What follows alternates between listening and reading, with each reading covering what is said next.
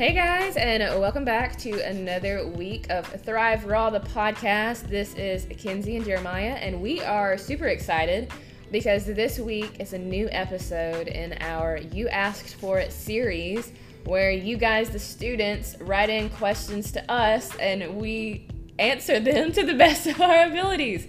And as we will see in this podcast, there are limitations to mine and Jeremiah's abilities to answer some of these big questions. Uh, Jeremiah, the question that we have this week comes from an eighth grade student. Okay. Um, and I'll give the caveat if y'all ask questions like this, you know that our Thrive staff is going to be running down rabbit holes, talking about it for weeks. We've had so much fun, so many discussions. Like y'all had this one, this one did us in. Um, and so the question is so I know that God sent his one and only Son to die on the cross for our sins. But what about the people who died before Jesus was sent to die for us? Did those people who died before Jesus go to heaven? Big theological conversation to be had here, Jeremiah. Lots of conversations to be had here at that. I don't know if there's one answer, but let's let's talk about it. So, Kenzie, my first question is: A, how long do we have? Uh, about 10 minutes. Okay. All right. Wow. Um, yeah, so everyone, glad you've tuned in. I will say what to kind of piggyback off of Kinsey. There's multiple degrees in our office down here, and we've been talking about this for probably 48 hours at least going on now. Oh, a week has been brought up. 48 hours intensely discussing roundtable style in the office. Yes. Um, yeah, this is a great question. So whoever sent this in, thank you so much. Um, wow, this is something that I think probably all of us have thought about at least once in our lives. Maybe forgotten about it. And if you haven't thought about it, that's okay. Um, but it's something that, you know, I think for me, Kinsey, when I was looking at this, uh, going through it, there's a lot of people who have tried to tackle this question. Oh, yeah. Um, and even in our Methodist theology, that trust me, I am very clingy to my Methodist background.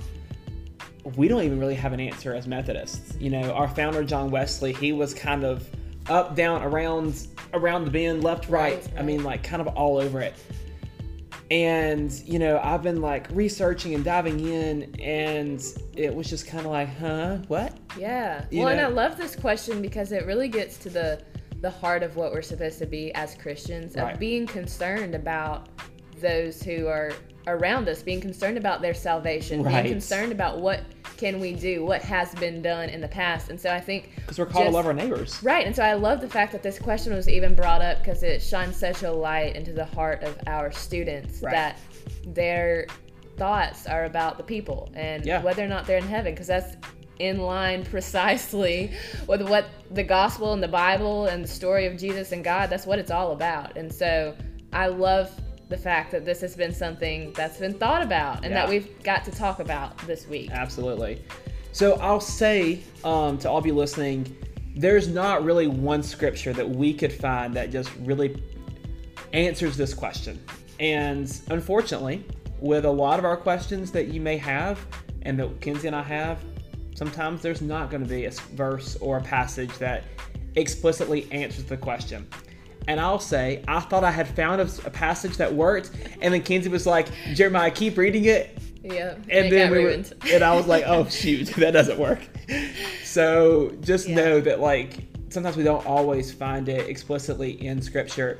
But Kenzie, I think you said that you found a couple of verses that kind of help us see patriarchs from the Old Testament that we see them having faith in God, Mm-hmm. um, and their you know their image of God that may kind of help us lead into a little bit of an answer. Yeah, so I'll say I kept coming back the more I read to this passage in Romans. It's Romans chapter 4, really the whole thing. I will not read the whole thing, it's fairly lengthy. Um, but Romans chapter 4 talks about Abraham, who's the father of the Israelites and um, knew God really well. And again, he came before Jesus. What kind of happened to him? And the Romans chapter 4, starting in verse 16, I feel like was the best answer I could find as we were looking through. And it says, So people get what God promised by having faith. this happens so that the promise can be a free gift. If the promise is a free gift, then all of Abraham's people will get that promise. The promise is not just for those who live under the law of Moses, it is for all who live with faith as Abraham did. He is the father of us all. And I love that. It's mm. so good. It talks about, you know, really faith. Like yeah. that's that's the key here. And you can have faith in God, probably like Abraham did through the law. They experienced God and experienced his love. We can have faith in Jesus. Mm-hmm. Ultimately, you know, we get to God through Jesus and through loving others like Jesus did and following in his footsteps. And so I think when we're looking for an answer, our faith. Yeah. You know, that's something that's never changed. Yes. Um, for Jews, for Gentiles, for Christians. Right. Um, if you have faith, like you you get to experience God's promises if your faith is in God. Right. And so um, that was Romans 4 16 that I read. Again, if you want to go back and read that whole chapter, it really continues having this conversation um, a little bit longer. But I love the line that says, The promise is not just for those who live under the law of Moses, it is for all who live with faith as Abraham did. And I think it kind of answers that whole timeline question of Old Testament, New Testament, who gets to go to heaven. Uh, well, for those who are under the law of Moses that God gave, you know, they had faith. They had faith that that was the right thing to do. For us who experienced Jesus, we have faith. We have faith that believing in Jesus and that pathway to God's heart, that's what we're supposed to do. And so I like this idea that no matter the generation, no matter the testament, God is providing avenues of having faith right. and providing ways to experience Him in a very real way for that time. And yeah. it doesn't look the same. Right. Just like it doesn't look the same now. For me to experience and grow my faith, Jeremiah, yours doesn't look the same way. And so I think it's yeah. cool to think about God intentionally stepping into these stories and showing the people you can have faith no mm. matter what, no matter where you are. You can believe that I'm for you and that I'm who I say I am right. throughout time. Right. And that's so good. That's I so just good. I got pumped up just just preaching that word, you know? She's it's, smiling, y'all. It's so good. And I just I love it. And I yeah. love this question and what it's done for my thoughts and I love thinking about this kind of stuff. I get pumped, as you've seen. Yeah. I think once we start looking at the whole timeline of the Bible, of human existence, of God's interactions with us, it can only strengthen yeah. what you believe because you just see more and more evidence of God really revealing Himself to us in yeah. beautiful, beautiful, intentional ways. Well, and th- for those of, for those of y'all who have gone through confirmation with us, you know, we really try to help y'all understand that we don't see God as like this judge, mm, right? Yeah. I mean, yes, God does play a part in um, judgment. Like God is just to us, right? But God is not this judge that we see in our lives today, right? Yeah. And so God is grace to us, right? God is love to us. And so this faith aspect, like I see God throughout all of time, throughout the entire what we know of in the story of love of God, mm-hmm. like for where I am, I I can't separate God from showing that love to all of God's creation. Yes. And so that's kind of where I land in this. And I'll say too, I feel like, and I'm going to call this stance unfair just because of me. Take it or leave it.